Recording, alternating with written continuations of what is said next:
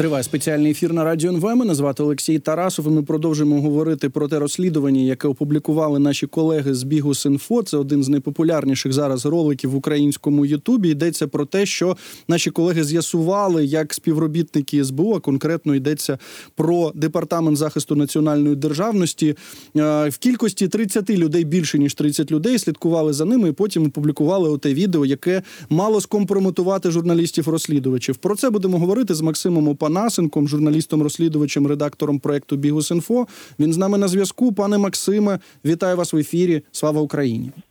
Добрий день, і героям слава. Ну дійсно, е, ви вже побачили, мабуть, реакцію очільника СБУ Василя Малюка. Він засудив дії е, співробітників е, своє свого відомства. Так сказав, що це не має кидати тінь на всіх інших, але. Е, чи можна собі уявити, що Василь Малюк не знав от про таку масштабну операцію за стеж... з стеження за журналістами? Уявити, звісно, можна, але від цього стає ще сумніше, бо це автоматично означає, що в службі безпеки України там діють якісь умовно клани, е, де ліва рука не знає, що робить права рука, голова взагалі не в курсі. Тому ну мені не хотілося би думати про те, що це так насправді відбувається. Тобто, ну добре, е, от ми знаєте, ми обговорювали з колишнім співробітником СБУ Іваном Ступаком в нашому ефірі. Оцю операцію він був дуже обережний. Ну тому що це його колишні колеги.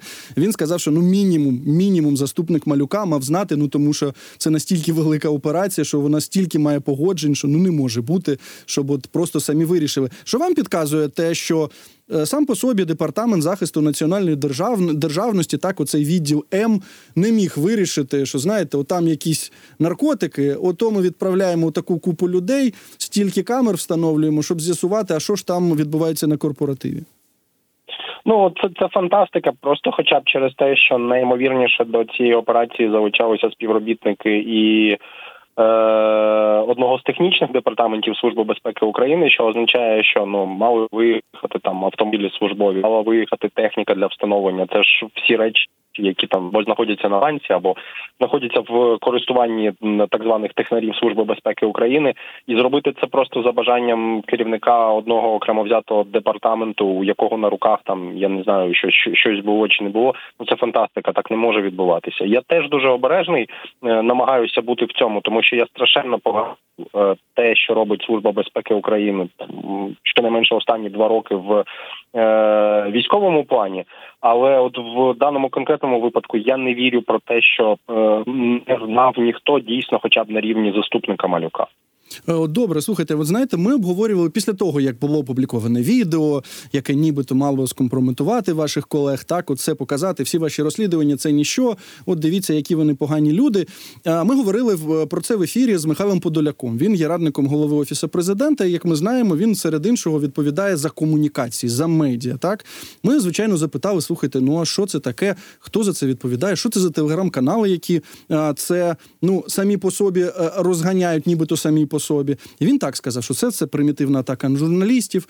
Зрозуміло було, що що буде така реакція, що буде справедливий гнів суспільства, ображати журналістів не треба. Ну тобто він підкреслював, що Офіс президента нічого ніякого стосунку до цього не має. От коли я запитав, так що це означає, ці люди працюють проти держави, проти президента. Е, здається, пан Подоляк ну уникав відповіді саме на це запитання прямої. А, Чи у вас є підозри знову ж таки?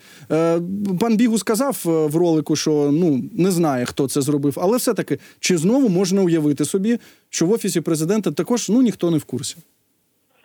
Дивіться, е, підозри насправді ну там достатньо і з собою там всередині команди ми, ми обговорюємо всі можливі варіанти, яких насправді не так і багато. і Їх можна порахувати на пальцях однієї руки, хоча б через те, що е, Якщо б йшлося про справжнє там е, кримінальне провадження, е, де було задіяно НСРД, а це мав би бути тяжкий або особливо тяжкий злочин, там вчинений кимось членів команди, то наймовірніше це закінчилось би не відео на зливних бачках, а ну там реальним покаранням когось вин когось винного в в рамках цього кримінального провадження, оскільки нам на всі наші запити відповідні служби відповіли, що ні по кому з е, учасників того відео бачу, вони не є е, фігурантами кримінального провадження. Робимо висновок, що наймовірніше основна мета це було створити оце саме відео, яке в результаті результаті з'явився і мало скоментувати нашу команду.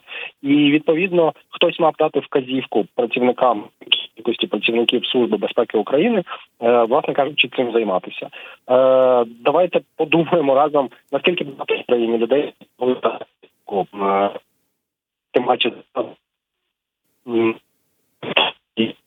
ну, він такий, він він тілий, він дуже значний. Ну це одиниці людей. Але знову ж таки, е, оскільки в мене немає жодних доказів, і я там е, керуюся виключно своїми якимось суб'єктивними висновками, то я не буду називати там прізвищ, кидатися якимись іменами, звинуваченнями і так далі. Добре, слухайте, Ну, давайте тоді здається, тут Давайте тоді проговоримо про, про ті імена, які ви називаєте. Так, от е, ви визначили е, декількох змогли ідентифікувати співробітників е, цього департаменту. Так, там є і Кравченко Ігор Борисович, Ігор на шкоді. Так, там є Євгеній Так, так, так. Коноваленко. Чого ви очікуєте, що буде відбуватися далі саме з цими співробітниками, які проводили цю операцію?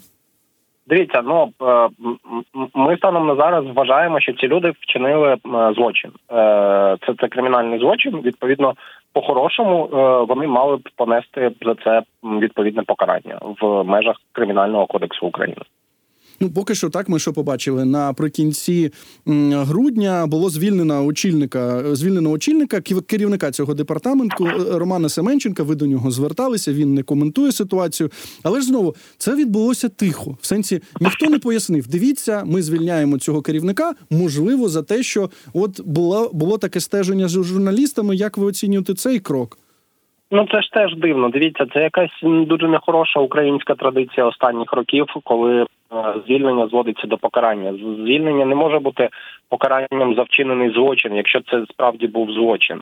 Е, і, і, і таких прикладів ми вже бачили достатньо за останні роки, коли людину просто звільняють і суспільству це подають як певну перемогу. От він там е, щось таке натворив, вчинив і так його звільнили. Це, це не окей. Е, ну в Україні мають працювати всі гілки, в тому числі е, і судова, і люди, які вчиняють е, кримінальні злочини, вони повинні нести відповідальність. Тому я ніяк не оцінюю це звільнення, окрім як е, спробу якось пом'якшити там ту ситуацію, яка склалася, і власне кажучи, те, що це звільнення зараз використовується в риториці безпеки України як аргумент, що ось ми там провели якісь кадрові чистки, то власне кажучи, і сподівання на те, що суспільство це це сприйме нормально. Ну от він же його ж покарали, його звільнили, значить все окей. То такі сподівання там точно є, але це не є нормальним. Е, Сто відсотків знаю, що у вас небагато часу, тож у мене дуже коротке запитання. Е, Там е, в вашому розслідуванні так фігурують співробітники цього готельного комплексу. Я особисто за них переживаю. Ну, зважаючи на те, що вони там розповідають на камеру, е, як можна гарантувати їхню безпеку, що не знаю, до їхніх родичів не прийде хтось з силовиків і не буде погрожувати. Дивіться, я сподіваюся, що ну там на всіх щаблях е, на всіх щаблях е, української влади і правоохоронної системи все ж таки ну адекватності більше ніж неадекватності. І ну і, і, якщо там якісь обговорюються ідеї стосовно е, співробітників українського села, то це буде вже поза межами добра і зла зовсім. Е, ми дуже багато консультувалися з ними і дуже багато радилися, і ну там ні до чого не змушували. Вони радо погодилися поспівпрацювати сином, тому що для них так само ну там був величезний шок. І я страшно сподіваюся, що і в закладу, як закладу, буде все в порядку, і в окремих співробітників. Але ну оскільки ми не є там охоронною компанією або е, умовно правоохоронним органом, то звісно гарантувати ми також нічого не можемо. Але той За факт, що ми знаєте, щоб у них все було окей. Так, так, Ми те, що ми, ми з вами це озвучуємо в ефірі. Ми сподіваємося, також може стати певним запобіжником. Пане Дуже Максиме, так, так, дуже дякую вам за цю розмову. Максиму Панасенко, журналіст-розслідувач, редактор проекту Бігус.Інфо був з нами на зв'язку.